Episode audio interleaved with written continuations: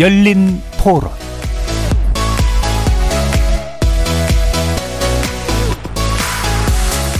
여러분 안녕하십니까? KBS 열린 토론 한상권입니다. 기관 투자가인 회사에서 근무를 했거든요. 공매도라는 것을 악용하는 경우가 가끔 있기 때문에 개인 투자가들은 뭔가에 보고 또 항상 그 상실감에 젖어 있을 때가 많습니다. 그래서 그것은 제도적으로 보완해 준 것이 맞다라고 그렇게 생각합니다. 공매도 같은 게 뭐 자본주의 시장에서 이렇게 필요한 기능도 있긴 하지만 외국계 증권사 같은 경우는 정보의 비대칭성을 이용해서 그들만이 좀 더 유리한 것도 사실이거든요. 개인은 공매도를 못 하잖아요. 기관이나 기업들이 하는 걸로 알고 있는데. 근데 그게 무슨 도움이 되겠어요? 전혀 영향이 없을 것 같아요. 뭐 할 거면 뭐 제대로 뭐 하든지 한시적으로 그냥 선거 닥치니까 잠깐 하는 거는 이제 시스템화 하자는 게 정부의 제도인 거고 거기는 동의를 합니다. 효과는 뭔가는 있겠죠. 있기, 있지만 그게 긍정적인 방향, 방향의 결과가 나타나기는 힘들 것이다. 급하게 이렇게 만든 거기 때문에 급하게 또 바꿀 수도 있다는 그런 것도 있고. 거리에서 만난 시민들의 목소리였습니다. 여러분 어떻게 들으셨습니까?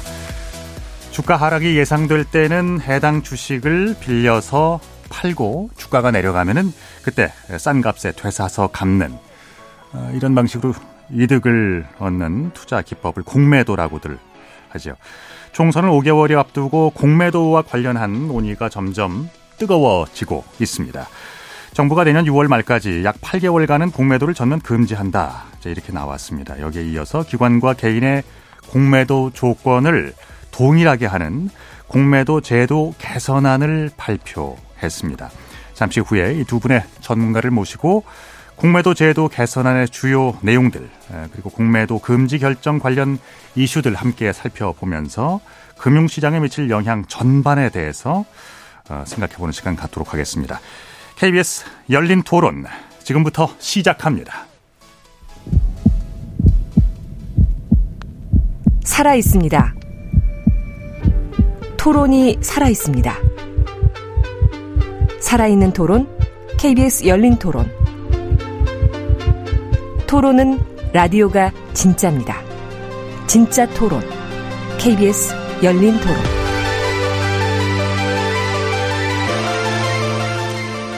네, 오늘 토론 함께 해주실 두 분 소개해드리겠습니다. 김대종 세종대 경영학부 교수 나오셨고요. 안녕하십니까? 예, 안녕하십니까? 네, 빈기범 명지대 경제학과 교수 모셨습니다. 네, 안녕하세요. 반갑습니다. 예.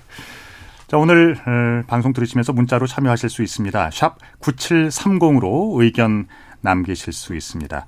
정보 이용료가 붙는데요. 단문은 50원, 장문은 100원의 이용료가 있습니다. KBS 모바일 콩과 유튜브를 통해서도 무료로 참여하실 수가 있습니다. KBS 제1라디오의 모든 프로그램은 유튜브에서도 함께 하실 수 있습니다. 우리 청취자 여러분들의 많은 관심과 참여 기다리겠습니다. 자, 오늘 뭐 본격적인 주제 토론에 들어가기 전에 주식 해보신 분들은 다들 아실 거예요. 그 주식 커뮤니티마다 들어가 보면 그 게시판에 그 공매도 세력에 대한 적대적인 원한에 찬 뭐 이런 글들 볼 수가 있습니다. 그 일설에 의하면 이게 공매도란 제도가 16세기, 17세기에서부터 시작됐다는 말도 있고요. 그러니까 이렇게 오랜 세월 동안 지속이 됐다는 것은 어떤 공매도 제도가 갖고 있는 순기능과 역기능이 함께 뭐 한다는 얘기일 텐데요. 자, 먼저 어 그러면 공매도 제도가 갖고 있는 어 순기능부터 얘기를 해야 될까요? 빈 교수님 어떻습니까? 예, 저도 그 지금 오늘 주로 이제 공매도에 대해서 이제 옹호, 옹호하는 얘기를 좀 많이 하게 될 것 같은데, 네. 저도 뭐 그, 그 거의 한 요즘 뭐 천만이라고 그러나요? 그 천만 개미 투자자의 단 한 명입니다. 저도 네. 개미 투자자예요. 한 20여 년 정도 했고, 어, 그렇게 뭐 많이 샀다 팔았다는 하지 않지만 그냥 한 번 사서 좀 한 뭐 적어도 5년, 10년 들고 가는 뭐 이런 식으로 음, 이제 주식 네. 투자를 하는 개미 투자자인데, 예. 아, 이 공매도라고 하는 것은 일단 시장의 그 자율적이고 자연스러운 그 시장 기제라고 볼 수가 있고요. 네. 무슨 말이냐면은 만약 주가가 크게 떨어진다 그러면 적대적 M&A가 들어가는 경영권을 위협받을 수가 있거든요. 그렇기 때문에 경영진이 아, 주가 떨어지지 않게 기업 경영을 잘 하려고 노력을 하게 되겠죠. 네. 뭐 그럼에도 불구하고 하여튼 경영을 못해서 주가가 떨어지면 어떤 새로운 세력이 그 싸게 사서 기업을 인수하거나 그 경영권을 그 또는 지배권 행사할 수 있는 예. 어떤 그런 위치가 되니까 어 그렇게 해서 또 정상 그 기업을 정상화시키는 또 노력을 하게 됩니다. 그래야 또 주가가 오르게 되니까 이러한 어떤 자연스러운 규정이 그 이 주식시장에서 시장에서 어 이루어지는 것이고 이런 효율성이 어떤 달성되는 그런 자유로운 시장의 기재 라고 볼 수가 있고 그 시장 스스로 알아서 결함을 교정을 해 가는 것이죠. 예. 이 공매도도 마찬가지입니다. 주가는 아, 종종 그 과다하게 높은 수준으로 형성되는 경우가 많습니다. 왜냐하면은 우리 투자자가 특히 개인 투자자가 기업에 대해서 많이 아는 것 같지만 잘 알지 못합니다. 예를 들어서 우리가 뭐 그 삼성전자 주식을 사는 사람도 삼성전자에 대해서 그렇게 잘 알지 못해요. 그냥 앞으로 그냥 뜰 것 같은 느낌이 있으니까 느낌적 느낌으로 거래를 하고 매수를 하는 거지. 뭐 네. 대단히 뭐 반도체 산업이 어떻게 되고 어떻게 앞으로 뭐 전, 전개가 되고 또 기술이 뭐고 이거 전혀 잘 아, 알지 못하죠. 그래서 그 기업에 관련되는 그 좀 부정적이거나 악재적인 요소가 좀 잘 드러나지 않게 되어 있어요. 그래서 네, 예. 그 주가 이제 누적이 되면서 이제 버블을 일으킬 수가 있고 그게 언젠가 붕괴가 되면은 음. 많은 피해자가 양산이 될 수가 있는 것이죠. 그렇기 때문에 이런 주가의 과도한 상방으로의 압력을 지속적으로 억누르고 억제하는 것이 공매도라고 하는 중요한 시장의 자연스러운 기제다. 이렇게 말씀드릴 수 있겠습니다. 그러네요. 어, 저 유명한 헤지펀드, 그러니까 공매도 전문으로 하는 헤지펀드 같은 경우는 머디 예, 머디 워터나 시트론 같은 어, 펀드에서는 회계 부정 기업을 뭐 잡아당기도 하고 먼저 미리 예, 예. 중국계 기업들을 주로 뭐 그랬더군요. 예. 그런 어 공매도에도 순기능이 있다라는 말씀을 해주셨고요. 그러면 그 반대로 김대중 교수님께 여쭤보겠습니다. 공매도의 역기능에 대해서 좀 얘기를 해주세요. 어, 역기능도 좀 많이 있습니다. 이제 우리가 가장 단적인 예로 코로나 시기를 볼 수 있습니다. 어, 코로나가 한 2년 정도 지속이 되었는데요. 2020년, 21년 이렇게 됐습니다. 그러면 이제 공매도 세력은 어, 정보와 자금력에서 더 우리 일반 개인을 앞서게 됩니다. 예. 그러면 그 누구보다도 먼저 그런 정보, 코로나가 전 세계에 퍼지게 된다 그러면 주가가 떨어질 건 누구나 예측할 수 있습니다. 네. 그러면 어, 본인들이 그 많은 자금과 정보를 통해서 공매도를 엄청나게 가속화시키는 겁니다. 주가의 하락 속도를 어, 엄청나게 가속화시킨다. 그러면 개인들이 매도를 할 수 없을 정도로 우리가 보통 우리나라 주식은 30% 어, 상승했다가 30% 하락을 합니다. 네. 그러면 어, 우리가 코로나 시대에 우리나라 종합주가 지수가 거의 40% 정도 빠졌습니다. 그러니까 이렇게 어, 막강한 정보력을 통해서 주가를 이렇게 더 급속하게 하락을 시킨 겁니다. 그래서 우리나라 정부에서도 어, 시장의 적정한 수익률보다 더 가속하게 떨어뜨리기 때문에 어, 공매도를 금지했었습니다. 코로나 시대 때. 어, 이건 뭐 우리나라뿐만 아니고 여러 나라, 많은 나라에서도 이렇게 큰, 큰 위기가 왔을 때는 이렇게, 어, 공매도를 중지시키는 경우가 많이 있었고요. 또, 어, 두 번째는 외국인들이 불법 공매도를 이번에 했던 겁니다. 네. 정부가 어, 우리가 공매도를 금지했는 8개월이 내년 6월까지죠. 지금 현재 외국인들은 우리나라는 원래 이제 어 주식을 빌린 상태에서 매도를 해야 됩니다. 네. 그래서 이제 합법적인 어, 공매도에 되고 있는데 외국인들은 어, 주식을 빌리지 않은 상태에서 공매도를 이번에 자행을 했습니다. 그러니까, 그러니까 무차입 공매도로 무차입 공매도라 그러죠. 예. 그러니까 원래 우리가 개인들은 정권 회사에서 주식을 빌립니다. 네네. 네. 보통 우리가 대주라고 해서 어, 정권 회사에서 주식을 빌리고 우리나라 전체 공매도의 비중에 외국인이 차지하는 비중이 한 80% 가까이 됩니다. 76에서 한 80%를 외국인들이 주도하고 있고 아. 공매도에서 기관이 차지하는 비중 한 18% 정도. 개인이 차지하는 비중 1, 2%밖에 안 됩니다. 그렇습니까? 예, 완전히 압도적으로 외국인들이 주도하고 있는 게 바로 공매도다. 어, 거기에다가 저는 외국인들도 어, 한국의 법을 따랐어야 됩니다. 네. 어, 본인들이 정권 우리 개인은 정권 회사에서 주식을 빌리지만 이 외국인들이나 기관들은 어, 정권 거래소나 예탁원에서 주식을 빌립니다. 그래서 본인이 어, 빌린 상태에서 매도를 했다 그러면 아무 문제가 안 됐을 텐데 본인들이 빌리지도 않은 불법 공매도를 했던 겁니다. 그러니까 어 그런 문제가 됐던 거고 요즘은 주식을 실물로 발행하지 않습니다. 네. 전산으로 많이 발행을 하다 보니까 어, 과거에 뭐 어, 삼성증권에서 자기 가지고 있는 주식의 10배 정도를 막 어, 문제가 됐던 아, 경우 유령증권 유령증권 예, 예. 그런 거죠. 그래서 우리나라도 이와 같이 어, 일단은 잔고를 확인을 할수 있습니다. 우리나라가 전 세계에서 전산이 가장 발달된 나라고 또 스마트폰 보급률이 세계 1등입니다. 근데 정부가 지금까지는 공매도에 대한 잔고를 다 수기로 했었어요. 이것도 정말 문제죠. 네. 이거를 우리가 어, 정권 우리나라 전체 거래되는 어, 주식 수가 이제 수억 주 되는데 우리가 전산 실력이 이렇게 개발되어 있고 어, 정권 거래소 정권 예탁원, 정권 전산이라고 또 따로 있습니다. 예. 그럼에도 불구하고 본인들이 주식의 잔고를 확인을 못해서 수기로 했다든지 이런 또 외국인들이 어, 주식도 빌리지 않은 상태에서 매도를 하는 이 불법 공매도를 그녀가 수억 반복해서 왔었고. 그러니까 우리나라뿐만이 아니라 외국에서도 그 무차입 공매도는 불법인 거예요. 어, 외국에서 뭐 지금 현재 미국 같은 경우는 외국인들은 불, 그 불법 공매도는 아닙니다. 아하. 외국인들 기관 투자가 금융기관만큼은 이렇게 잔고가 없는 상태에서도 팔 수는 있습니다. 네네. 네, 네. 우리나라에서만큼은 어, 이런 그 공매도가 잔고가 없는 상태에서 하는 것은 불법으로 되어 있고요. 왜냐하면 우리나라는 지금 현재 어, 사, 상장된 기업이 한 4천 개 정도 됩니다. 네. 어, 우리나라는 어, 유가증권 시장에서 2천 개가 상장되어 있고 코스닥 시장에서 약 한 1,700개 정도가 상장되어 있습니다. 네. 그러니까 어, 우리나라 매년 기업이 한 20개 정도 부도가 납니다. 어, 그러니까 외국인들이 어, 정보라든지 그런 자금력이 있기 때문에 주가가 하락하거나 문제가 좀 있거나 또 이런 거에 대해서는 누구보다 빨리 어, 그렇게 공매도를 하기 때문에 주가를 급, 급락을 시키는다. 음. 그것이 바로 어, 어, 공매도의 단점이다. 이렇게 볼 수 있습니다. 그렇군요. 어, 김대중 교수님의 설명에 대해서 어, 긍정하시는 분이 참 많을 것 같아요. 지금 이 순간 저도 어, 예, 혹하는데요.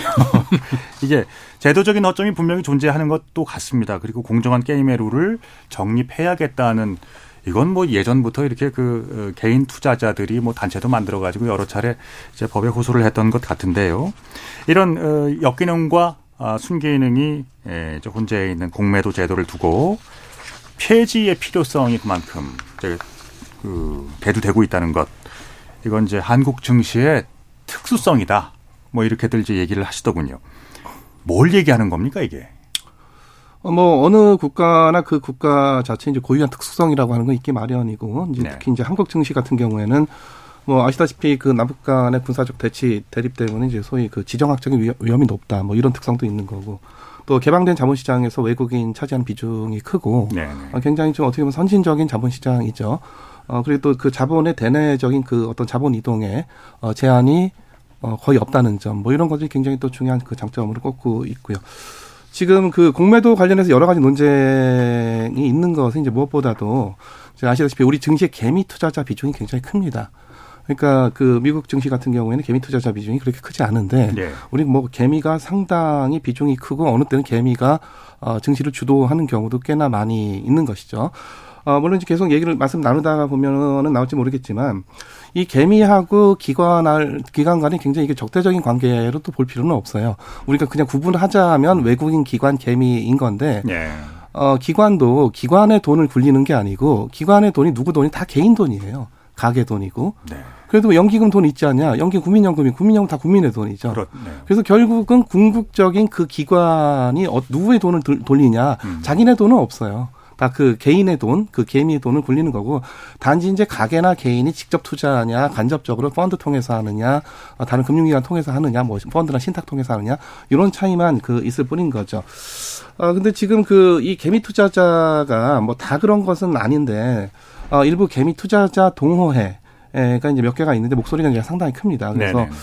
어, 그래서, 어, 이분들이 이번 공매도 금지 조치를 결국 이끌어냈다라고 저는 그렇게 보고, 어, 또 과거에 주식 양도 차익세가 연말에 항상 그 도입할 거냐 말 거냐 이게 논쟁이 되는데 이걸 계속 미루게 했던 또 그 압력도 음. 이 일부 개미 투자자 동호회가 또 이끌어냈다고 보고 어 지금도 또 지금 연말 됐으니까 양도 차익세 완화 얘기가 또 나오고 있죠. 또 이분들의 네. 역할이 또 어 있었습니다.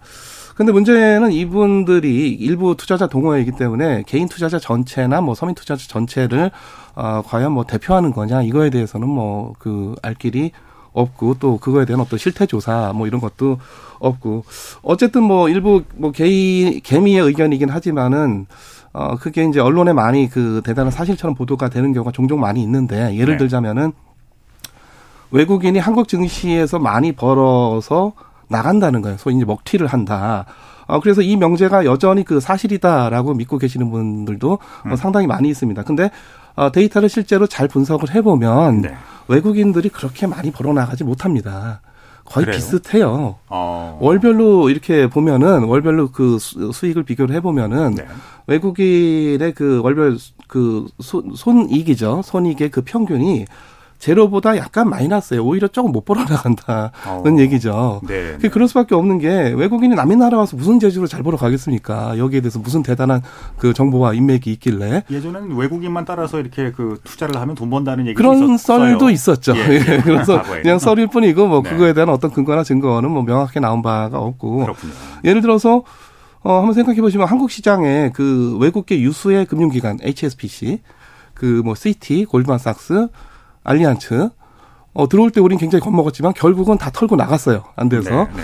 그래서 남의 나라 가서 뭐 이건 무슨 뭐 사업을 하던 금융기관 사업을 하던 또는 뭐 주식 투자를 해서 주식을 그로 돈 번다 굉장히 이게 쉽지가 아, 않은 일이고 네. 어쨌든 뭐 이렇게 사실이 아닌데 또는 확인이 안 되었는데도 불구하고 이 어떤 진정한 사실처럼 받아들여지는 그런 일부 개미의 주장들이 여러 가지가 있는데 어, 그 중에 하나가 바로 이 공매도 공매도에 관한 여러 가지 주장이다 이렇게 보고 있습니다. 네, 그러니까 건강하게 운영된다는 전제 하에서 공매도에 찬성하시는 입장이신 거죠? 아 물론입니다. 예, 네네. 알겠습니다. 예, 예.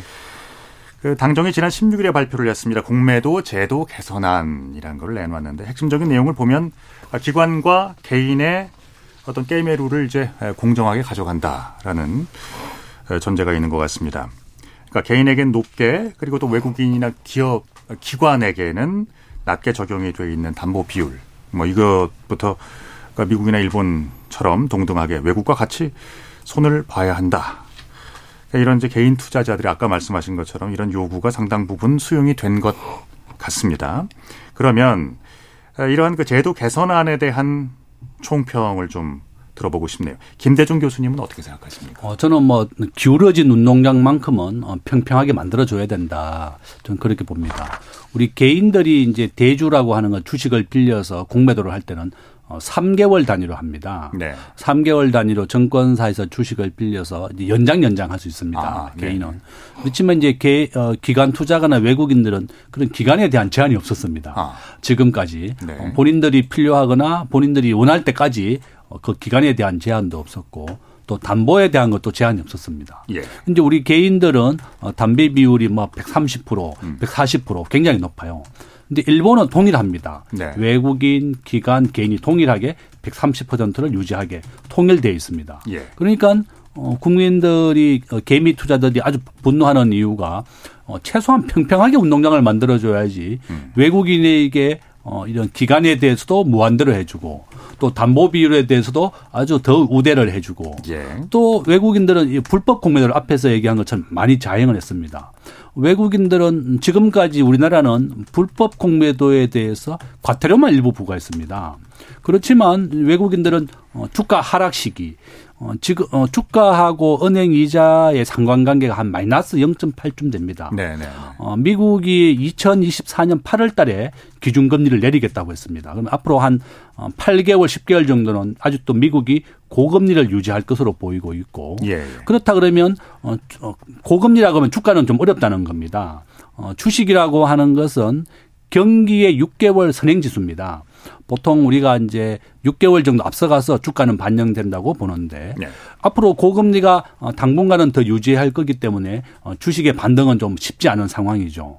이렇게 됐을 때 외국인들은 주식에 빌리지도 아니하고 지금까지 계속 공매도를 불법 공매도를 해서 많은 돈을 벌어갔다는 겁니다. 예. 그래서 정부가 어, 최소한의 우리 기관 외국인 개인에 대해서는 평평한 운동장을 만들어 주자.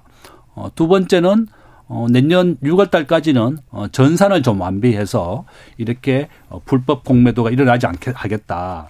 어, 저는 정말 이건 필요하다고 봅니다. 근데 이게 어떻게 수기로만 이루어졌나요? 어떻게? 그러니까 이제 어 우리가 주식은 3일 결제거든요. 네. 주식은 내가 오늘 샀다 오늘 팔 수도 있습니다. 그러니까 어 거래소라든지 이쪽에서는 본인들이 어, 외국인들이 잔고를 그동안 제대로 확인을 못 했다는 얘기하는 겁니다. 아. 또 본인들이 잔고가 있어도 본인들이 가지고 있는 주식의 두세 배 정도를 더 공매도를 했습니다. 네. 어, 그게 완전 불법 공매도죠. 그러니까 어, 우리가 정권 전산이라든지 거래소에서 외국인들이 가지고 있는 장고 어, 삼성전자 주식을 몇 주 가지고 있고 어, 몇 얼마나 가지고 있기 때문에 내가 여기에 대해서 공매도를 한다. 이렇게 어 조금만 노력하면 할 수 있을 것 같습니다. 우리가 어 당일날 수시로 거래를 할 때 우리가 다 기록이 남아 있거든요. 그래서 저는 시스템상으로 어 충분히 정부가 노력하면 되는데 그동안 어 잔고 확인이라든지 불법 공매도에 대한 그 정도로 어좀 노력을 안 했다는 거죠. 그래서 저는 이 기간 한 8개월 정도 또 남은 기간 동안 이 불법 공매도 정도는 막아야 되겠다. 이 정도 전산을 완비해라. 어, 우리가 뭐 거래소에 사는 얘기는 3일 결제이기 때문에 네. 어, 잔고가 이제 들어온 지한 3일 걸리지만 우리가 매수를 하거나 매도를 했을 때만 해도 전산에는 다 기록이 남습니다. 그렇잖아요. 네. 우리는 매수 매도를 계속 할 수 있는데 공매도를 못 막았다고 하는 것은 음. 어, 정부의 좀 핑계다. 그래서 저는 이번 기회에 어, 정부가 어, 전산을 완비해서 이런 불법 공매도를 막을 수 있는 어, 기회가 됐으면 좋겠다. 그렇게 알겠습니다. 말씀을 드립니다. 예. 빈 교수님. 글쎄요, 저는 뭐, 그, 이거 어떻게 좀 말씀을 드려야 될지, 어, 지금 잘, 어, 모르겠는데, 일단 시간이 그렇게 많지는 않으니까. 네. 어, 지금 이제 기울어진 운동장에 대해서 상당히 이게 많은 분들이 팩트다라고 여기고 계세요. 저는 그냥 주장에 불과하고 저는 아. 전혀 동의하지 않습니다. 예. 기울어지지 않았다고 보고 네. 왜 그러냐? 우리가 은행 가서 나는 왜 5%에 빌려주냐? 쟤는 3%에 빌려가는데 이게 기울어진 운동장이냐?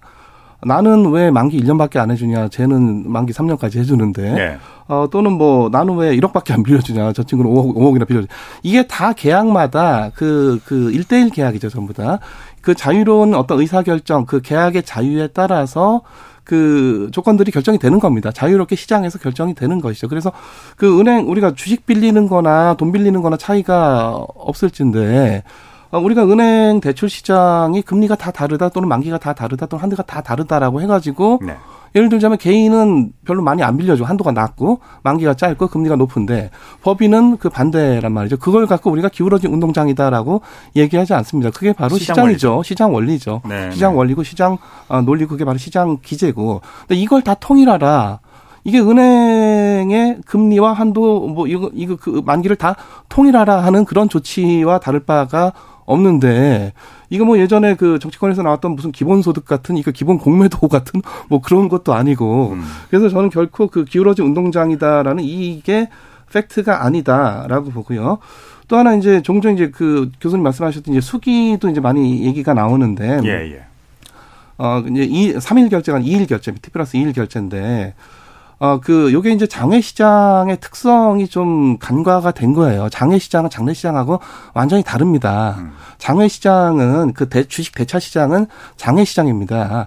그래서 거기 계신 분들한테 도대체 그 당신들 수기로 한다는, 수기로 한다는 게 뭐냐고 펄쩍 뛰어요. 우리가 언제 수기로 했냐고. 예, 예. 어떻게 수기를 할 수가 있느냐. 어. 그 수기를 뭘 어떻게 보관을 하고 어떻게 우리가 주식이 뭐가 있고 어떻게 이걸 수기를 다 자기네 그 나름대로의 그 시스템들이 있고 단지 그 거래를 할 때 우리가 주식 매매 시장은 장내 거래소 시장이고 장내 거래소 시장은 주식 시장밖에 없습니다. 네. 이 주식 대차 시장이라든가 외환 시장이라든가 채권 시장 이게 전부 다 장외 시장이에요.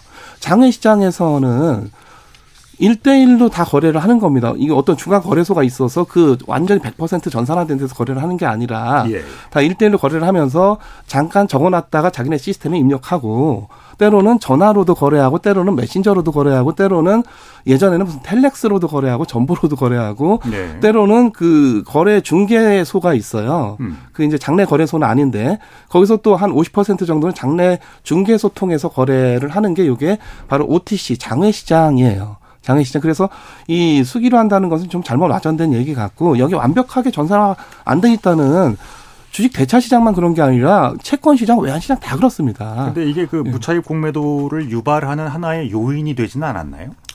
그러니까 이제 무차익 공매도도 예. 어좀 약간 좀 그 말씀을 드릴 게 이제 어떻게 보면은 무차익 공매도라니까 공매도도 이상한데 거기다 무차익까지 하니까 정말 이게 불법의 불법인 것 같고 굉장히 주가 조작급의 대단한 범죄인 것처럼 좀 그 그 용어의 뉘앙스가 그 느껴지는 바가 없지 않아 있는데 네. 그 이제 그 많이들 모르시는 사실 무차입을 하고 나서 계속 무차입으로 갈 수가 없어요. T 플러스 2일까지 반드시 결제를 해야 됩니다. 네. 그 매도 주문에 대한 결제를 해야 되는 거죠. 결제가 안 되면 그거 산 사람이 있을 테니까 내 주식 어디 갔냐고 난리 칠 거니까 T 플러스 1까지 어떻게 해서든지 간에 주식을 구해 와야 되는 겁니다. 그걸 못 구해 오면 그게 바로 이제 결제 사고가 나는 거죠. 음. 근데 지금까지 무차익 공매도를 해가지고 결제 사고가 난 적이 있느냐? 단 한 번도 없었어요. 우리나라 주식시장에서. 반면에 그 저는 이제 그걸 무차익 공매수라고 부르고 싶은데 그 저는 이제 그 차이 주식이 없는데 빌려 파니까 이상하다는 건데 돈이 없는데 돈을 빌려 사는 것도 이상한 거죠. 어, 그렇긴 하죠. 예, 그게 이제 신용 매수거든요. 예. 신용 매수. 그건 이제 저는 그래서 공매수라고 불러요. 예. 그거를 반대로. 거기다가 무차익 공매수가 있는데 그게 바로 이제 소위 그 우리 개인 투자자들 많이 하고 예전에 저도 잠깐 한 적이 있어서는 미수 거래라고 내 계좌에 돈이 없어도 일단 주문을 내요. 사는 주문을. 빚을 내 사는 거죠. 예, 사자 네. 주문 일단 내요. 네. 그게, 그게 체결이 됩니다. 아. 그리고 돈을 T 플러스 1까지 가져오면 되는 거예요. 네. 그래서 무차익 공매도도 일단 매도 주문을 내고 T 플러스 1까지 주식을 가져오겠다는 거고 미수거래도 일단 매수 주문을 내고 T 플러스 1까지 돈을 가져오겠다는 겁니다. 못 가져오면 결제 사고가 나는데 무차익 공매도에서 결제 사고가 난 적은 지금까지 한 번도 없었으나 반면에 미수거래에서 그럼 결제 사고가 난 적이 있냐? 최근에 영풍재지 미수금 사태가 바로 그겁니다. 미수, 무차익 공매 수에서 오히려 몇 천억 원에 해당하는 그 결제 사고가 났던 것이죠. 제가 지금 알고 있는 게 잘못 알고 있는 건가요? 그 미국에서는 그 무차익 공매도라든지 결제 불이행에 대해서 상당히 높은 수준의 아, 그렇죠. 그 처벌을 하고 있다고 그거는 당연히 그 예. 우리가 무차입 공 그러니까 미국의 그 SEC 증권거래위원회의 어, 증권시장 규제 감독하는 기, 그 연방 기구죠. 거기에 그 공매도 관련된 그 규정이 네. 그 Regulation SHO라고 하는 것인데 거기 거기 다 인터넷에 다 있습니다. 쭉 읽어 보면은 무차입 공매도는 공매도 자체를 죄악시하지 않아요.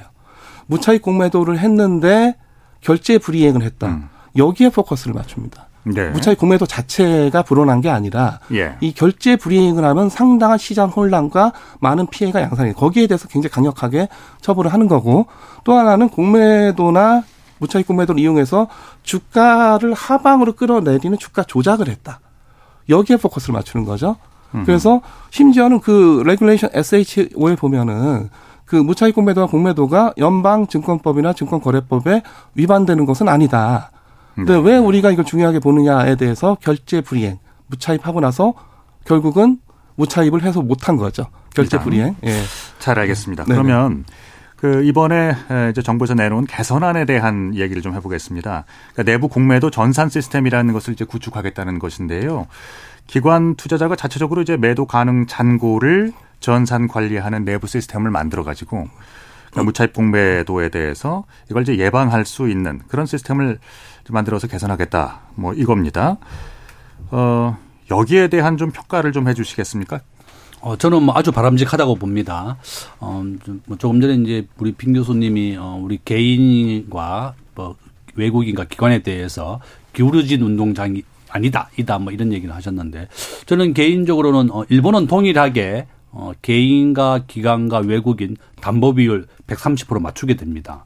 어, 우리가 이제 외국인들에 대해서 물론 이제 우리 개인이 은행에서 대출을 받거나 할때 어, 신용도의 차이는 있지만 어, 공매도만큼은 우리가 주식을 어, 실제로 빌려와서 매도하게 돼 있습니다. 우리 개인들은 우리가 공매도를 할 때 정권사에서 다른 정권사의 주식을 빌려옵니다. 본인이 거래하고 있는 정권사에서 주식을 빌린다고 해서 개인은 대주 거래라고 많이 많이 하고 있고. 네. 그래서 결론은 일본은 이렇게 동일하게 담보 비율을 다 요거 똑같이 하고 있습니다. 130% 130% 하고 예, 있습니다. 예. 우리나라는 이제 어 지금까지 개인에 대해서는 더 높은 140% 정도를 요구하고 음. 기관이나 외국이 한 105% 정도 더 훨씬 낮은 비율이었습니다. 예. 그래서 이번에 어 정부가 이제 동일한 비율로 좀 하겠다는 거고 뭐 대부 이제 어 외국인들이 이런 미수 거래 어뭐 이렇게 사고가 없었다. 외국에서도 이런 미수 거래가 있습니다. 이렇게 금융 사고가 그래서 발생하는 거죠. 그래서 어 우리가 이제 주식은 3일 결제라고 말씀드렸는데 우리가 보통 어 월요일 날 주식을 사게 되면 월, 화, 수요일 날 네, 잔고가 3일 잔고가 예. 자기한테 3일간 들어오는 거죠. 그러니까 우리가 이제 어 주식을 살 수 있는 것은 어 본인 돈에 40%만 어, 있으면 100을 살 수 있습니다. 내가 100만 원짜리 주식을 살려고 그러면 40만 어, 원만 있으면 증거금. 예, 증거금이죠. 예. 증거금이 이제 2.5배만큼 살 수 있습니다. 그래서 우리가 이제 그걸 미수 거래라고 부르는 거고 보통 신용이라고 하는 것은 3개월간 정권사에 돈을 빌려줍니다. 네가 대출 받아서 주식을 사라. 네. 이렇게 해서 이제 우리가 우리가 매수할 때도 당연히 돈을 빌린 상태에서 정거금이 있는 상태에서 할 수 있고 어, 정권사들이 대개 손실을 안 보는 경우가 이렇게 정거금을 잡아놓기 때문에 그런 겁니다. 우리가 하루에 주식이 하락하는 폭이 30% 올랐다가 30% 내리기 때문에 대부분의 정권사는 이렇게 공매수, 공매도 뭐 신용거래를 했다고 해서 손실을 보는 경우가 없죠. 그래서 결론은 정부가 이번에 기울어진 운동장을 바로 잡겠다고 하는 것이 이런 어, 공매도에 대한 기간, 공매도에 대한 담보 비율, 어, 또한 세 번째가 외국인에 대한 불법 공매도를 막겠다. 네, 네. 앞으로 외국인도 꼭 한국에서 로마에 가면 로마법을 따르라 말이 있습니다. 그럼 한국에서는 대주를 해서 주식이 있는 상태에서 공매도를 하라고 딱 법으로 규정되어 있는데 외국인들은 그 공매도가 불법인 거 알면서도 공매도를 계속 반복해 왔습니다. 네. 그래서 이번에 정부가 8개월간 금지한 것이 바로 불법 공매도 때문에 그런 것이다. 일단 뭐 효과가 좀 있을 것이다. 어, 저는 뭐 네. 상당한 효과 있을 것이다. 저는 그렇게 보고 있습니다. 알겠습니다. 빈 교수님 의견 주시죠. 예, 그 이제 그 이제 무차익 공매도에 관련해 가지고 이제 여러 가지 좀 논쟁들이 그 있을 것 같은데 그 예를 들자면은 음 그 어, 우리가 그 외환 시장에서 은행들이 이제 다른 사례지만 은행들이 네. 그 달러를 갖고 있는 걸 파는 게 아니고 빌려서 종종 팔아요. 외환 네. 지점에서 빌려 와서 팝니다. 예. 그러니까 달러 차입 공매도를 하고 있습니다. 음. 빈번하게 이루어지죠. 근데 이게 과연 그 외환 시장 교란을 일으키느냐? 아, 그렇지 않습니다. 아, 그래서 이 달러 차익 공매도 굉장히 많이 이루어진다는 것이고 또 채권 시장에서도 물론 이제 채권 시장 주로 이제 기관 딜러 인터 딜러 마켓 딜러들 간의 시장이지만 거기서 채권을 빌려와서 파는 경우 채권 그 차익 공매도 굉장히 많이 이루어집니다. 그래서 거기서도 뭐 그게 교란을 일으키냐 어, 그, 그런, 뭐, 얘기를 들어본 적도 없고, 하여튼, 그, 빈번하게 이루어지는 것이고, 지금 무차익 공매도가 앞서 잠깐 말씀드렸지만, 잠깐 제가 극단적으로 설명을 드리자면은, 그 매도 주문 1초 전에 주식을 빌려왔으면 이건 차익 공매도예요. 네. 예, 근데 1초 후에 빌리면 이건 무차익 공매도입니다. 알겠습니다. 예, 그 차, 이 2초 간의 그 차이인데. 그럼 저 정부의 이런 예. 개선안에 대해서는 어떻게 평가하세요? 사실 불필요한 개선은 아니라고 보는 거죠. 그래서 좀 비유적으로 음. 말씀드리자면은 네, 그, 네, 네. 어, 그 환자가 진짜 아픈 환자라서 수술을 했는데 이 수술이 잘 된 거냐 못 된 거냐 지금 그 이런 논쟁이 아니라 예. 저는 멀쩡한 환자를 뭔가 결함이 있다고 수술대에다가 눕혀놓고 뭔가 조치를 취하고 있다 어, 이렇게 보고 있어요. 알겠습니다. 그러면 네. 그 개인 투자자들이 상당히 민감해했던 부분인데요. 그 뭐 저 일부 종목들의 주가 하락이 무차입 공매도 때문인지 양자와의 상관관계가 어떤 어떤 관계가 있었다고 생각하세요? 어, 저는 뭐 두 가지 의견이 다 있다고 좀 봅니다. 음. 첫 번째는 어, 우리나라의 이제 어, 공매도에 대해서 우리 개인들이 많이 반발했던 게 어, 우리나라의 2차 전지라든지 우리나라에서 굉장히 전망이 밝다고 했던 종목들 개인들이 많이 샀습니다. 네. 그런데 좀 2차 전지 관련 종목들이 어뭐 아주 급등을 했다가 이제 급락을 많이 했는데 외국인들이 가장 공매도를 많이 했던 게 바로 이런 2차 전지입니다. 어, 앞에서 이제 우리가 공매도의 장점과 단점 얘기를 했는데 공매도의 장점은 이렇게 이제 어, 주가 과열됐을 때 열기를 좀 식혀주는 역할을 합니다. 예. 이게 우리가 주가는 6개월 뒤에 기업이 실적이 나와야만 그 주가가 적정한 가격이 되는 겁니다. 실적이 뒷받침되지 못하면 주가는 원래 자리에 돌아가게 되어 있습니다. 그러니까 버블을 제거해 주는 버블을 제거해. 그게 예. 이제 어 우리가 공매도의 장점이라고 볼 수 있고 왜 우리나라에서는 이제 전 세계에서 우리나라가 2차 전지 분야는 세계 1등 정도 됩니다. 네. 어, 중국과 한국이 이제 경합을 벌이고 있는데 뭐 LG 엔솔부터 해서 우리나라 뭐 주요한 기업들이 전부 다 그 2차 전지에 많이 하고 있고 우리 개인들로 굉장히 많이 했었습니다. 그럼 이제 직접적인 영향이 있었을까요? 어, 저는 외국인들 입장에서는 우리나라의 네. 2차 전지가 좀 과열됐고 우리가 PER이 최고 한 1000배까지 갔었습니다. 네네. 700을 넘어섰었거든요. 우리나라의 삼성전자의 PER이 10밖에 안 됩니다. 평균 어, 주당 순이익이 한 10배 정도 된다고 볼 수 있는데 우리가 2차 전지 관련 종목들이 한 700, 800까지 갔었으니까 불을 꺼준 거죠. 예, 불을 좀 열기를 좀 식혀주는 것이 이제 장점이었고 알겠습니다. 단점은 이렇게 어, 이렇게 가도 급락하게 될 때 이런 공매도를 통해서 더 급락을 시킨 것이 예. 아주 단점이었다. 좀 그렇게 보죠. 아까 그 잠깐 얘기가 나왔던 그 삼성증권의 2018년도 사건이었죠. 그 유령 주식 사태. 그러니까 이게 간단히 정리하자면 우리 사주 배당금을 이제 주는 과정에서 배당금을 배당주로 임, 입력을 잘못하는 바람에 존재하지 않는 가상의 주식이 한 이게 112조인가요? 뭐 이렇게 이제 생겨났습니다. 근데 그 중에 2천억이 이제 실제로 거래가 됐단 말이죠. 그러니까 이런 것들을 봐서라도 그래서 이제 그 한켠에서는 무차입 공매도의 위험성이 이렇게 명징하게 드러나 있다. 이렇게 주장을 하는데 이번 정부에서 내놓은 개선안 자체가 여기에 대한 대책이 될 수 있을지 예. 빈 교수님 간단하게 좀 들어볼까요? 네, 저는 지금 뭐 잘 알려진 이 삼성증권 소위 그 유령 주식 사태죠. 이게 직원 실수로 발생했던 것이고, 예.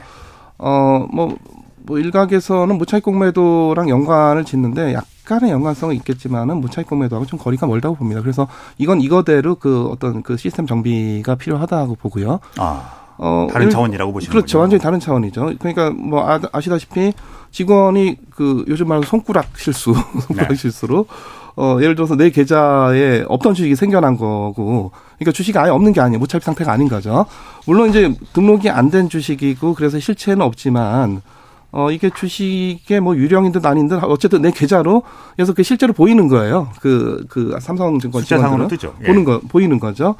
그래서 사실은 물론 이제 은행에서 만약에 직원이 실수한다거나 뭐 전기 전자적 오류로 뭐 이런 일이 발생할 경우는 뭐 거의 없다고 보는데 만약에 뭐 어떤 오류로 또는 실수로 은행 계좌에서 내 계좌에 어 100만 원이 생겼다. 뭐 이런 거거든요. 그래서 내가 그 돈을 썼다. 뭐 이런 건데 물론 이제 은행 쪽에서 그럴 일이 발생할 일은 이제 없다고 봅니다. 그래서 증권사에서 그 직원이 얼마든지 실수를 하는 하는 것이고 어, 물론 이제 처음에 이제 손가락으로 컴퓨터에다가 또 네트워크에다가 입력하는 그 단계가 분명히 필요하긴 하겠지만은 그 실수가 얼마든지 발생할 수 있고 그 실수 때문에 심각한 결함 또는 교란이 발생할 수가 있는데 그걸 걸러내는 시스템이 없었다. 그리고 나아가서 그게 어떻게 KRX까지 거래 체결까지 되느냐. 예, 예. 여기에다 포커스를 맞춰서 시스템 정비를 해야지. 지금 무차입 공매도하고 직접적인 연관성을 지기는 어렵다 봅니다. 그럼 이제 그 불법 공매도 지금부터 이제 불법 공매도라고 하겠습니다. 외국과 비교해서 국내 시장에 그러니까 그 국내 법 체계의 처벌 수위가 충분치 않다는 의견도 있습니다. 그 미국 같은 경우는 부당이득의 10배, 뭐 20년 이하의 징역 뭐 이렇게 나오고 있던데요. 외국의 수위를 좀 처벌 수위를 간단하게 좀 짚어볼까요? 어, 저는 우리나라에 지금 현재 불법 공매도를 했을 때 잔고가 없는 상태에서 했다고 했을 때 정부가 형사벌도 추가하지 않고 음. 또 과태료만 일부 부과하고 있습니다. 외국인들의 입장에서는 이런 불법 공매도를 했다고 해서 나한테 오는 불이익이 없다.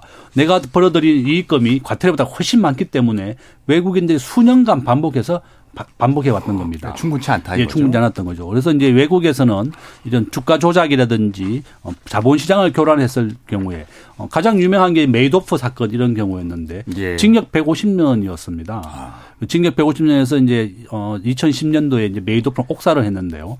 미국이라든지 선진국에서는 주가 조작이라든지 불법적인 그런 걸 했다 그러면 이렇게 아주 엄하게 처벌을 합니다. 네, 네. 저도 어, 우리나라도 지금 현재 어, 불법 공매도에 대해서는 형사벌도 추가하고 또 본인들이 벌어들인 돈을 다 환수할 수 있는 그렇게 조치를 취했어야 되는데 지금까지는 손방망이로 과태료만 일부 부과하다 보니까 알겠습니다. 이거 뭐 계속 반복해서 해왔던 것이다. 그래서 정부가 8개월 아예 어, 금지를 시킨 것이다. 이렇게 볼 수 있습니다. 자, 그러면 이제 일부를 마무리하는 이제 의미에서의 결론적으로 다시 한번 여쭙겠습니다. 이번 당정에 공매도 제도 개선안 실효성이 있다고 보십니까? 간단하게 좀 말씀을 들어보겠습니다. 빈 교수님 한 말씀 해주시죠. 예, 저는 그 아, 앞서 잠깐 말씀드렸듯이 지금 그 아픈 환자를 제대로 치유하느냐 마느냐 그 논쟁 이 아니라 네네. 오히려 지금 멀쩡한 환자를 수술대에서 눕혀놓고 불필요한 조치를 어 취하고 있으니 그게 뭐 좋은 영향을 미칠 리는 없다라는 거고 한 가지 더 말씀드리자면은 공매도라고 하는 것 또는 무차익 공매도 물론 무차익 공매도는 법에 하지 말라고 하니까 이제 네. 불법이지만 당일 준법으로 우리가 지켜야 되겠지만 그거 지금까지 그 위법한 행위를 하면은 사회 적발하고 처벌하고 다 해왔거든요. 그대로 하면 됩니다. 물론 이제 그 어디까지 형벌을 높여야 되냐 하는 문제에 대해서는 이걸 주가 조작, 배임, 횡령, 분식회계 또는 거짓 풍문의 유포 또는 미공개 정보를 이용한 내부자 거래 등과 같은 급으로 공매도 또는 무차익 공매도를 그런 범죄로 볼 수 있는 것이냐 그거에 대해서는 상당히 저는 동의하기가 어렵다고 보고요. 네. 김 교수님. 어, 저는 뭐 정부의 조치가 좀 필요하고 적절하다. 어, 우리는 기울어진 운동장만큼은 개선해야 되겠고, 네. 뭐 일본 같은 경우에서도 기간 왜곡이 동일하게 유지하고 있습니다. 그래서 기간이라든지 또 담보 비율, 어, 또한 외국인들이 불법 공매도를 막아서 한국 자본시장을 좀 건전하게 할 알겠습니다. 필요가 있다. 저는 그렇게 봅니다. 일단은 뭐 긍정적인 진일보를 했다라고 보고. 예, 저는 아주 뭐 긍정적이고 이 8개월 동안 이 전산을 빨리 완비해야 되겠다. 알겠습니다. 저는 그렇게 봅니다. 자, 당 정의 공매도 관련 기울어진 운동장 문제를 해소하기 위해서 어, 담보 비율이라든지 상환 기간 뭐 이제 의도대로 어, 어 변화를 줬습니다. 시장이 과연 어떻게 반응할지 궁금합니다. 지금까지 당정의 공매도 관련 제도 개선안의 주요 내용들 살펴보았습니다. 네, 지금까지 청취 여러분이 보내주신 문자들 소개합니다. 성우님, 주가 하락을 유도하는 공매도는 개인 투자자에게는 아무런 도움이 되지 않습니다. 7606님, 공매도는 주택 갭 투기와 비슷하다고 봅니다. 순기능보다 부작용이 더 큰 투기적 제도입니다. 일론 머스크도 반대했던 이유입니다 해주셨고요. 0025님, 공매도 조건을 미국처럼 개인 투자자들에게도 기관이나 외국인들과 같이 공평하게 똑같이 적용해야 합니다. 1962님, 주식 투자자로서 공매도 제도 개선안 환영합니다. 하지만 개인 투자자들이 정말 원했던 실시간 전자 시스템 구축안이 빠져 있어서 아쉽습니다. 2041님, 주식도 빌리지 않고 공매를 치는 무차입 공매도는 엄연히 불법입니다. 불법 거래가 버젓이 이루어지고 있는 한국 증시 잘못되었다고 생각합니다. 9599님, 다른 건 몰라도 무차입 공매도에 대해서는 처벌을 강화해야 한다고 생각합니다. 이득의 몇십 배 환수해야 합니다. 라고 보내주셨네요. 네, KBS 열린 토론. 이 시간은 영상으로도 생중계하고 있습니다. 유튜브에 들어가셔서 KBS 일라디오 또는 KBS 열린 토론을 검색하시면 지금 바로 토론하는 모습 보실 수 있습니다. 방송을 듣고 계신 여러분이 시민 농객입니다. 계속해서 청취자 여러분들의 날카로운 시선과 의견 보내주세요. 지금까지 문자캐스터 정의진이었습니다. 상대 얘기 중에서도 맞는 얘기가 있잖아요. 그러면 어, 예, 거기까지 동감이 이루어졌으니까 그럼 또 요 다음 가시죠. 무슨 정반합, 정반합 이렇게 가야 되거든요. 이기고 지는 걸 떠나서 좋은 결론을 또 줄여내셨으면 좋겠어요. 선 넘지 않는 그런 토론. 별로 의미는 없을 것 같아도 그래도 그런 자리가 자꾸 있어야 뭐가 변화가 있을 것 같아요. 그렇게 하다가 보면 뭐라도 뭐 하나 얻어 걸리는 게 있겠죠. 시민 농객 여러분을 기다립니다. 평일 저녁 7시 20분 KBS 열린 토론. 8시 2분 30초를 향해서 가고 있습니다. KBS 열린 토론 2부에서는 김대종 세종대 경영학부 교수, 반, 빈기범 명지대 경제학과 교수 두분 모시고요. 정부의 공매도 중단 결정 관련 쟁점들에 어, 대해서 자세히 이야기를 나눠보고 있습니다. 어, 내년 6월 말까지 어, 공매도가 전격 금지됩니다. 여기에 대한 찬반 의견 역시 이 자리만큼 아주 그 분분하게 예, 열기를 더하고 있습니다.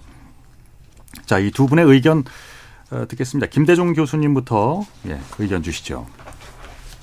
어, 뭐 저, 저는 이제 어, 정부가 이번에 기울어진 운동장을 평평한 운동장으로 바꾸겠다고 했고 어, 관련돼 있는 기관이나 담보 비율이라든지 전산 시스템도 완비하겠다고 했습니다.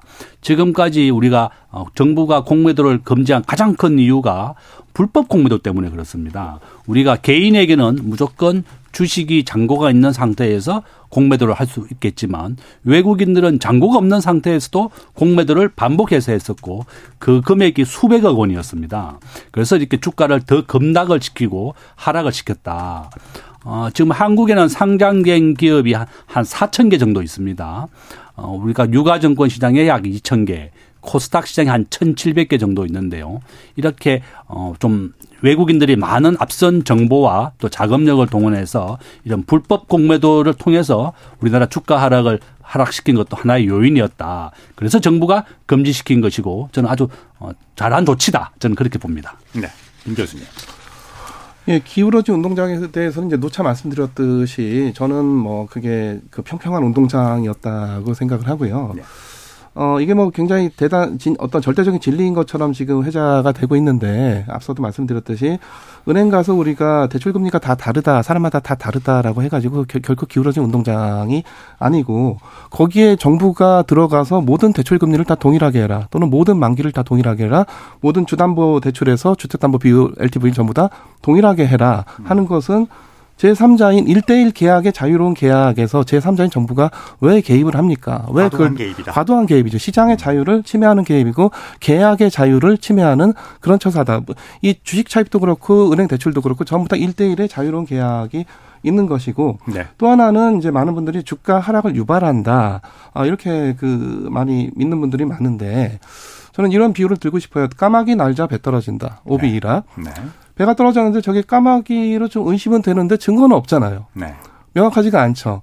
우리가 의심은 가는데 또는 주장을 할수 있는데 어 근거는 없다. 하지만 우리는 이 이렇게 중대한 문제 뭐 저는 뭐 사실 뭐 이거보다 더 중대한 어떤 주식시장 범죄는 뭐 주가 조작이라든가 뭐 배임 횡령 분식회 등등이라고 생각을 하지만 하여튼 이 굉장히 중요한 이슈가 됐으니까 이렇게 중대한 문제에 대해서는 우리가 증거를 갖고 얘기를 해야지 주장과 어, 가설 또는 뭐 추론, 추측 이걸 갖고 계속 그 얘기를 하는 건 생산적인 얘기가 그 논의가 못 된다. 오히려 그 누구라도 좀 단 한 건이라도 내가 공매도 때문에 이런 피해를 봤다고 한 건이라도 증거를 제시해 주시면 네. 그걸 갖고 우리가 논쟁을 하면 훨씬 더 생산적인 논쟁이 될 것 같은데 어, 지금까지는 주로 이제 그 증거보다는 주장이 난무했고, 우리가 법원 판결에서도 주장은 주장이고 결국 증거를 갖고 그 최종 판결을 하는 것이죠. 그래서 네, 네. 좀더좀 증거 위주의 논, 논의가 이루어지면 좋겠다는 생각입니다.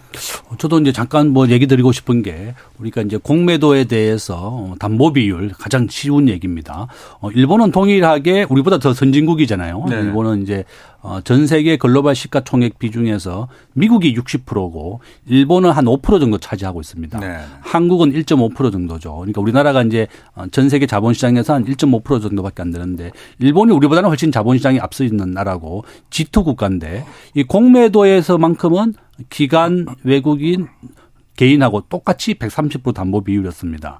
우리가 은행에서 대출 받을 때는 당연히 개인의 신용도라든지 다 다르기 때문에 신용도가 좋은 사람은 당연히 저금리 대출을 받는 거죠. 그럼 이제 여기에 대해서는 예, 예. 어떻게 생각하세요?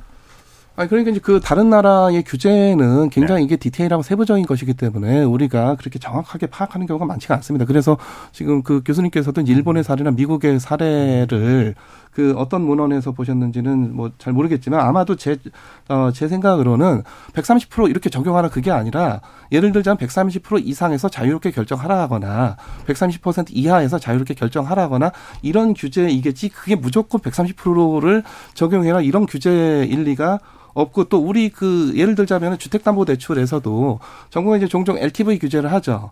그 LTV를 뭐 80%다, 100%다, 90%다 그걸 써라가 아니라 그거 이내에서 계약 양자 간에 자유롭게 결정을 하라는 것이지 누구나 다 LTV를 90%로 다 통일해서 일률적으로 적용하라 이렇지는 않습니다. 당연히 90% 이내에서 누구는 LTV 70% 인정받고 누구는 LTV 80% 인정받고 계약자마다 은행마다 1대1 계약에서 다 다른 것이죠. 그러면은 말이죠. 그러니까 이제 이거는 그러니까 조건에 따라서 상황에 따라서 강론에서 차이가 있을 수밖에 없다. 이제 이런 말씀이신 거고요. 그러면은 그 역대 공매도 금지 조치에 대해서 여기에서도 좀 뭐 극명하게 달리겠네요. 두 분의 의견이. 그러니까 지금 세 번이 공매도 금지가 걸린 적이 있습니다. 2008년, 2011년, 2020년. 어, 그러니까 그 글로벌 금융 위기, 유럽 재정 위기 그리고 코로나 어, 이때 어, 공매도 금지 조치가 어느 정도의 효과를 발휘했었는지 이거는 뭐 이제 지나간 그 데이터가 있으니까요. 예, 어떻게 생각하십니까? 어, 저는 뭐 2008년도라든지 이런 금융위기가 왔을 때, 어, 외국인들이 훨씬 우리가 자금이나 정보면서 앞서기 때문에 미리 캐치하고 미리 공매도를 많이 했습니다. 그래서 이제 정부가 우리가 공매도를 이제 금지시켰었는데요. 어, 2008년 시기도 그랬고, 어, 2020년도도 있었습니다. 코로나 시기. 네네. 코로나도, 어, 코로나가 전 세계에 확산되면서 한국의 주가가 적정한 가격 이하로 더 떨어질 것이다. 이게 외국인들은 공매도를 할 때 더 우리나라의 지금 현재 외국인들이 차지하는 비중은 27% 정도 됩니다. 네. 한국 전체 주식의 어, 시가총액이 2천조 원 정도 되는데요. 그게 27%가 외국인 비중입니다. 어, 여러분들이 쓰고 계시는 국민은행은 지금 현재 외국인 비중이 72%고요. 어, 삼성전자는 한 55% 정도 됩니다. 어, 우리나라 우량한 기업은 이미 반 정도는 외국인들이 가지고 있는 겁니다. 어, 이와 같이 어, 공매도라고 하는 것이 있었기 때문에 우리가 어, 이렇게 주가에 급락했을 더, 더 시켰던 거고 음. 정부가 공매도를 금지시켰기 때문에 더 추락하는 것을 막을 수 있었다. 저는 긍정적이다. 아. 저는 그렇게 봅니다. 빈 교수님.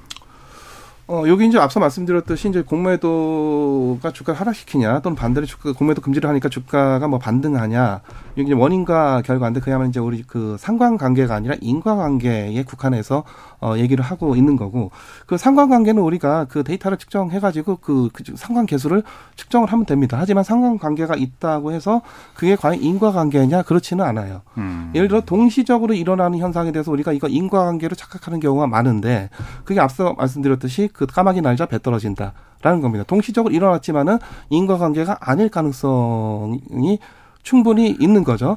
또는 A 사건이 벌어지고 B 사건이 순차적으로 이루어진다. 이것도 원인과 결과처럼 어, 인식하거나 또는 주장하고 싶은 경우가 있는데 이것도 역시 또 과연 그게 인과관계냐는 우리가 달리 봐야 그 우리가 좀 더 깊이 분석을 해야 되는 것이고 그렇군요. 그래서 인과관계는 상당히 어려운 개념입니다. 그러니까 공매도 금지 조치를 했, 했, 했는데 그런 금지가 없었더라면 1300까지 떨어졌을 텐데 네. 금지 조치를 해주는 바람에 1400까지 떨어졌다. 음. 그럼 이게 100포인트만큼 올리는 효과가 있다. 이렇게 볼 수가 있는 건데 문제는 현실에서 공매도 금지를 허용하는 경우랑 공매도 금지를 하는 경우가 동시에 관찰이 안 된다는 것이죠.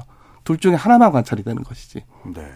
그래서 그 인과관계를 그 통계적으로 분석하기가 대단히 어렵다는 건데 뭐 그럼에도 불구하고 여러 가지 인과관계를 밝혀내기 위한 그런 이제 통계적인 또는 뭐 계량 계량 경제학적인 기법들이 많이 있기는 한데 하여튼 그런 걸 통해서 지금까지 밝혀진 그 공매도와 주가 하락 간의 그런 인과관계가 밝혀진 바는 없다. 학문적인 연구가 전혀 없어요. 그래서 주로 이제 그그 어, 그 상관관계나 네. 아니면은 방금 전에 말씀드렸던 어떤 순차 시차적인 그러니까 공매도가 있고 나서 주가가 떨어지더라. 근데 이거는 공매도가 주가를 떨어뜨린 건지 아니면은 좀 더 정보량이 많은 자들이 주가 떨어질 거를 예상해서 공매도 포지션을 먼저 들어간 건지 구별이 안 되는 거죠. 단지 네. 그것만 갖고 우리가 공매도가 주가를 떨어뜨렸다라고 하는 원인과 결과의 인과관계로 해석할 수는 없다라는 것이고요. 어, 물론 그, 그, 이제 특히 이제 굉장히 큰 위기가 왔을 때, 어, 이제 공매도 금지 조치를 했기 때문에, 했다, 했기 때문에 그만큼 이제 주가가 좀 이 덜 떨어진 거 아니냐, 음. 라는 이제 주장이 있는데 사실은 어, 1300까지 떨어졌는데 그거 아니었으면 한 1000까지 떨어졌을 텐데 네. 그래도 네. 이만큼 올려준 예. 거 아니냐 하는 거에 대해서는 알겠습니다. 그 근거를 주장하시는 분들이 좀 어, 제시를 해야 되고 또 하나는 그래도 시장의 공포 심리를 좀 완화하는 데는 분명히 뭐 효과가 있다라고 봅니다. 알겠습니다. 어, 뭐 앞에서 얘기하셨는데 어, 공매도에 관련된 학문적인 논문은 굉장히 많이 있습니다. 아, 네네네. 어, 작년과 금년에만 해도 외국인들이 공매도를 통해서 벌어들인 돈이 우리나라 기관이나 개인에 대해서 한 10배 이상 된다. 대부 어, 전체 공매도 시장의 외국인들이 차지하는 비중이 약 한 7, 80%를 차지하고 있고 우리 기관 투자가 한 18%밖에 안 됩니다. 그러니까 하락과 인과관계가 있다고 지금 그러니까 이제 거예요? 하락과 하락에도 크게 관련돼 있고 또 공매도를 통한 수익의 대부분은 외국인들이 가져갔더라. 알겠습니다. 이렇게 관련된 그런 논문들이 많이 우리나라에도 발표가 됐다. 그렇다면 말이죠. 예. 그러니까 일단 이 공매도 금지 조치에 대해서는 어 이제 개인 투자자들은 뭐 상당 부분 환영하는 분들이 많은데요. 또 이제 큰 시각으로 봤을 때 예, 한국이란 시장에 대해서 이게 어, MSCI 지수 중에 이제 선진국 지수에 들어가느냐 마느냐 이 이게 굉장한 이제 에, 어떤 어그 레벨업을 하는 데 있어서 중요한 조건으로 작용을 하고 있는데요. 그러니까 지금 이렇게 공매도 금지 조치가 이제 에, 계속 된다면 사실상 그 MSCI 선진국 지수 편입이 불가능하지 않겠느냐 뭐 이런 얘기 나옵니다. 어, 저는 뭐 정부가 아, 이걸 뭐 한시적인 조치지 뭐 공매도를 영원히 금지하겠다는 것도 아니고 네. MSCI 지수라고 하는 것은 모건 스탠리 선진국 지수를 말합니다. 네. 어, 선진국 지수에 우리 대한민국이 편입된다 그러면 어, 전 세계 많은 펀드가 이제 한국 주식을 좀 매입을 해서 비중에 넣어야 되는 겁니다. 그러니까 안정적으로 자금이 들어오잖아요. 예, 그렇죠. 그러면. 우리나라가 전 세계 시가총액에서 차지하는 비중은 현재 기준으로 1.5%밖에 안 됩니다. 네. 그러니까 아주 뭐 큰 비중은 아니고 미국이 60, 또 일본이 한 6 정도 되고 우리가 1.5% 정도 되고 모건 스탠리 지수에 편입되는 그 선제적인 조건으로 이런 공매도도 있지만 또 외환 보유고도 아주 중요합니다. 24시간 어, 환전 거래가 돼야 되는데 우리나라는 지금 현재 환전 거래가 딱 6시간 주식 시장과 똑같이 되어 있습니다. 네, 그렇죠. 아침 9시부터 3시 반까지 딱 정해져 있고 그래서 저는 뭐 모건 스탠리 지수에 편입되는 것도 중요하지만 이런 외국인들에 대한 불법 공매도를 막는 것도 아주 중요하다. 어, 최소한 어, 금융 시장, 어, 자본시장에만큼은 평평한 운동장을 만들어 줘야 되겠고 이 공매도 때문에 모건 스탠리 지수에 편입 안 되고 이런 게 아니라 일단 환전 시장도 예. 네. 환전 시장도 우리가 24시간을 할수 있도록 해야 되겠고 그렇게 하려고 그러면 선제적으로 우리나라 외환 보유고를 더 지금보다 비축을 해야 됩니다. 어, 현재는 우리나라 GDP의 한 22%밖에 외환 보유가 비축되어 있지 않습니다. 알겠습니다. 그래서 어, 일단 뭐 달러의 환전 24시간 된다든지 이런 선제적인 조건이 되고 또 저는 뭐 모건 스탠리 지수에 당연히 우리가 들어가야 되겠죠. 어, 우선적으로 전산을 빨리 완비해서 이런 불법 공매도를 막는 것도 아주 중요하다. 저는 그렇게 봅니다. 영향이 있을 것이다.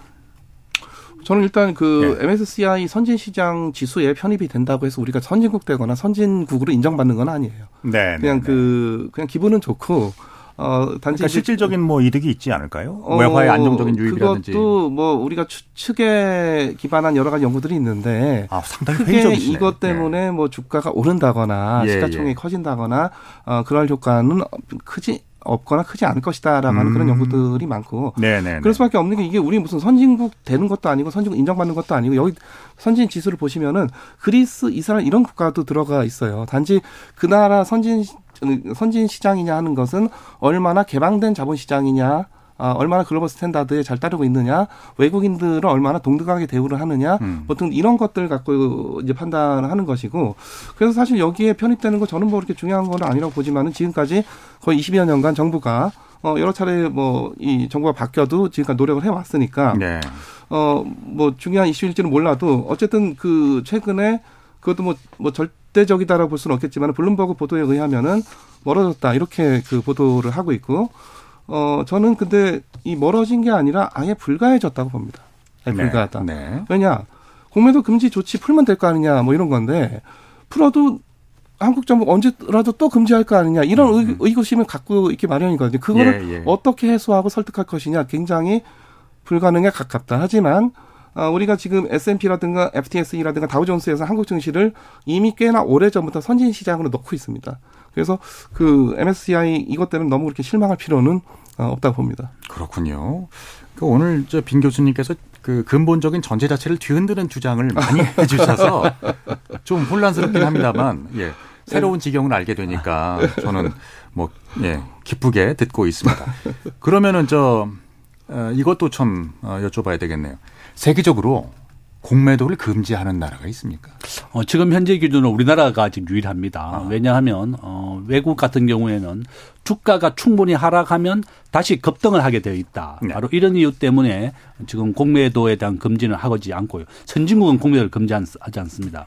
코로나 시대에도 미국이 가장 자본시장이 발달된 나라고 전 세계 주식의 한 60%를 시가총액에 차지하기 때문에 그런데요. 지금 현재 기준으로도 어, 세계 최고의 주식이 애플이나 마이크로소프트 이런 것도 전체 거래 한 5%가 공매도 비중입니다. 한 5% 정도 되는데 전 세계에서 주식을 가장 잘한다고 하는 사람이 워렌 버펫인데 어, 이 사람은 공매도를 하지 마라 이렇게 가르칩니다. 네. 어, 왜냐하면 본인은 우량한 주식만 삽니다. 어, 본인 전체 자산의 한 50%가 애플이라는 주식을 가지고 있고 본인은 한번 주식을 사면 10년 동안 팔지 마라 이렇게 가르치거든요. 네. 그러니까 주식 시장이라고 하는 것은 70%가 긍정적이고 30%가 부정적입니다. 그래서 본인은 항상 주식 시장은 우상향이다. 70%가. 다만 우량한 주식을 사라. 음. 우리가 우리나라에 4천 개가 상장되어 있는데요. 어, 삼성전자 같은 경우 외국인 55%는 가지고 있는 겁니다.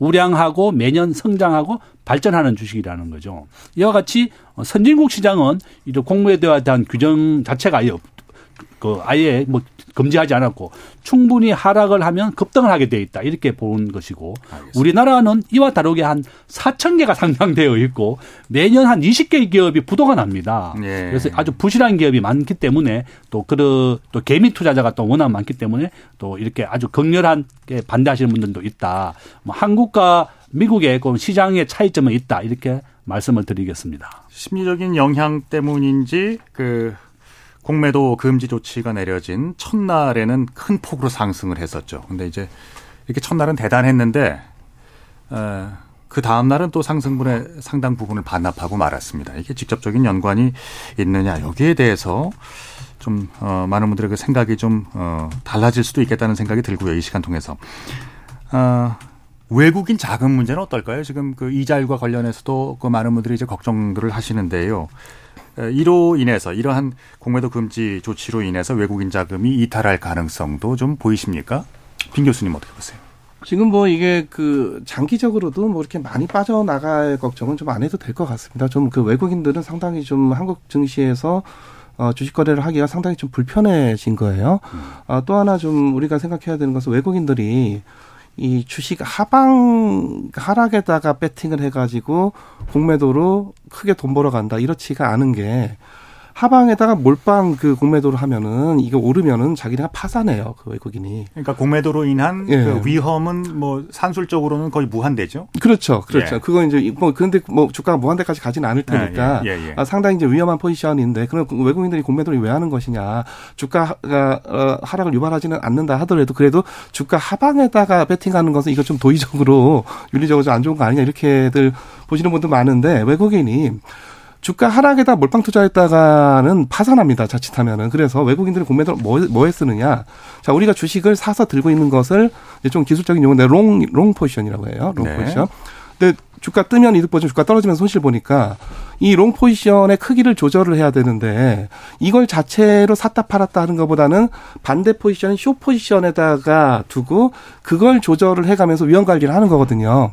그러니까 전체적인 포트폴리오를 보면은 공매도만 보면은 그것 때문에 주가 떨어지냐 마냐 이런 이슈지만 전체적인 포트폴리오를 보면은 그 외국인들이 주로 공매도를 하락에다 베팅하는 게 아니라 그 자기네 포트폴리오 매니지먼트 운영 운영에 있어서 위험 관리, 리스크 매니지먼트 그 수단으로 활용을 수단으로. 해온 거죠. 그렇죠. 네. 해칭 수단으로 활용을 해온 거죠. 그래서 그걸 못하게 해놨으니까 다른 수단을 또 찾고 있어요. 그렇다 보니까 선물 거래 쪽이 좀 그 거래가 매도 거래가 많아진다거나 뭐 이런 이런 일들이 벌어지고 있고 또는 어 뭐 다른 이제 주식 선물 지금까지 좀 잘 활성화가 안 됐었는데 그쪽이 지금 거래량이 많아진다거나 이런 일이 벌어지고 있죠. 그래서 그 외국인들 입장에서는 그 위험 관리하기가 굉장히 불편해지고 비용도 좀 커졌다. 그래서 네. 어 불만들이 좀 커질 거고 이게 좀 대외적인 신인도는 어 깎아 먹겠다. 하지만 뭐 장기적으로 여기 한국 정시 정말 싫어서 우리 다 빠져나가자 그러지는 않을 거다라고 생각됩니다. 교수님께서 아, 저이 예. 몰빵이라는 단어를 쓰셔가지고 제가 잠깐 당황했습니다. 저, 저는 이제 한마디 드리고 싶은 게 예. 해주죠. 예. 어, 우리나라의 이제 예. 전체 주식 시장에 외국인들이 차지하는 비중은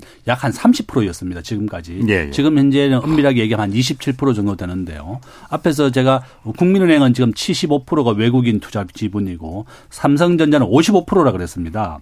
외국인들은 삼성전자 투자를 경영하거나 국민은행에 대한 경영은 전혀 관심이 없고 어, 재무적인 투자자, 돈을 벌기 위해서 들어온 겁니다. 그래서 뭐 우리가 어, 한국에 들어오는 외국인들이 어, 공장을 지어서 투자하는 직접 투자가 있고 주식이나 채권을 투자하는 간접 투자가 있는데요.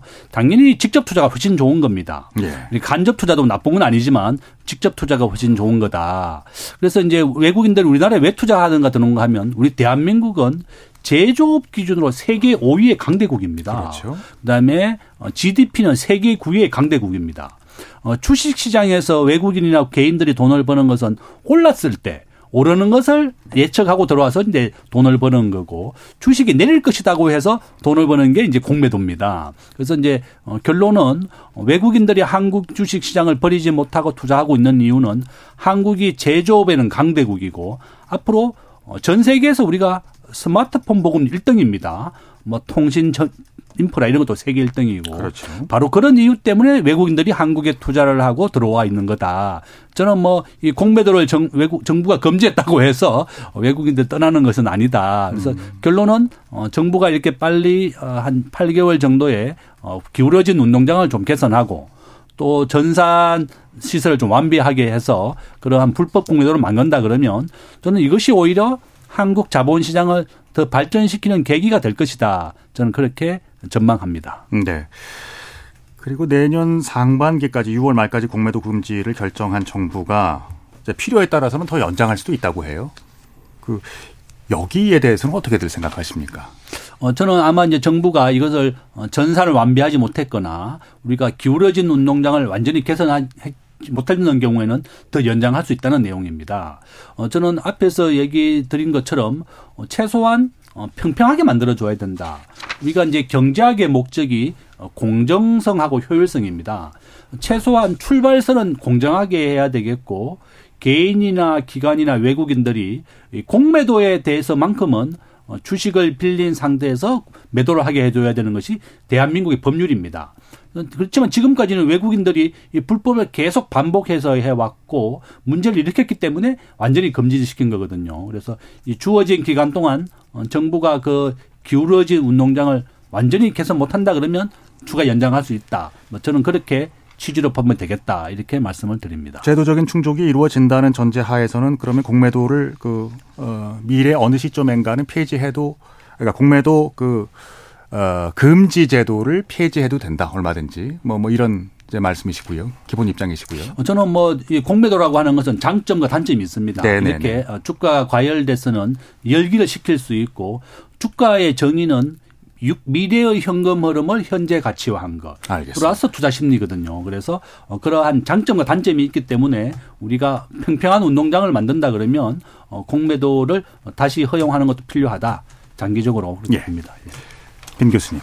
저는 뭐 일반적인 법률에서도 종종 그 한시법이라고 해요. 일몰 조항이 있는 경우 종종 있는데 그 일몰 되는 경우를 못 봤습니다. 대부분 다 연장되고 아. 그 법률에 이제 이해관계자들이 결사 반대를 하죠. 이거 일몰하면 안 되고 더 연장을 해야 된다. 그래서 아마도 6개월 후에 제가 단언컨대 절대로 공매도 재개 못 할 겁니다. 저는 100% 확신하고 그때 가서 또 그 일본 투자자 집단에서 더 강력하게 아예 공매도 금지 조치를 연장하거나 아니면 아예 금지를 하라고 그렇게 아, 주장하고 또 언론 지면에 많이 나오고 그러면은 또 이제 정부나 저 정치권에서도 그게 여론인가 보다라고 어 추측해서 또 연장할 것이라고 보고 뭐 저는 거의 뭐 거의 100% 어, 연장이 돼서 아마 2, 3년은 가야 그때쯤 가서 좀 이제 좀 풀어야 되지 않나. 자, 그럼 저 어, 정부의 이 정책에 대한 그 간단한 조언의 말씀 어, 두분 1분씩 드릴게요 시간. 네. 어, 정부는 이번 기회에 기울어진 운동장을 평평한 운동장으로 만들어라. 네. 어, 개인과 기관 외국인에 대해서 어, 담보 비율이라든지 또 공매도에 대한 기간이라든지 그것을 평평하게 만들어서 국민들에게 불만이 없게 해야 되겠고 두 번째는 외국인들의 불법 공매도를 막기 위해서는 전산 시스템을 완비해야 됩니다. 어, 지금까지 우리가 외국인들이 잔고도 없는 상태에서 매도를 해왔던 이 불법 공매도를 정부가 방관하고 어, 이렇게 고치를 못 취했기 때문에 지난 수십 년 동안 이 외국인들의 불법 공매도가 반복돼 있었습니다. 그래서 이번 기회에 어, 정부가 외국인들이 불법 공매도만큼은 막아야 되겠고 어뭐 일본과 같이 최소한 동일한 수준으로 해야 되겠다. 알겠습니다. 이렇게 말씀을 드리겠습니다. 자, 빈 교수님. 저는 짧게 조언을 드리 하자면은 이 공매도를 폐지면 폐지, 허용이면 허용 확실히 정하고 아예 음. 변경하지 말라고 그렇게 말씀드리고 예측 가능성에 대한 말씀이시죠. 그렇습니다. 아. 그래서 이제 폐지를 한다면 한 가지 더 공매수, 신용매수. 음. 그러니까 공매도를 막으면서 균형적으로 공매수도 같이 폐지해서 영원히 다 폐지한 방향으로 간다면은 네. 어, 상당히 뭐 좋은 조치다라고 어, 봅니다. 그렇군요. 이 시대의 개인 투자자들은 참 힘이 세진 것 같습니다. 집단화하고 하나의 목소리를 내고 영향력을 행사하면서 우리가 미국 시장에서도 봤었죠. 게임스탑 같은 주식의 그 숏퀴, 숏 스퀴즈로 공매도 세력에 뭐 큰 손실 내지 이제 파산을 가져오기도 했었는데요. 그러니까 이번 정부의 조치들도 상당 부분 이런 의견들이 반영이 된 것 같습니다. 자, KBS 열린 토론 오늘도 아주 어, 열띤 토론이 있었습니다. 오늘 함께 토론에 임해 주신 김대중 세종대 경영학부 교수님, 빈기범 명지대 경제학과 교수님 두 분 모두 감사드립니다. 고맙습니다. 고맙습니다. 고맙습니다. 자, 참여해주신 우리 청취자 여러분께 진심으로 감사드리고요. 지금까지 KBS 열린 토론 한상관이었습니다. 고맙습니다.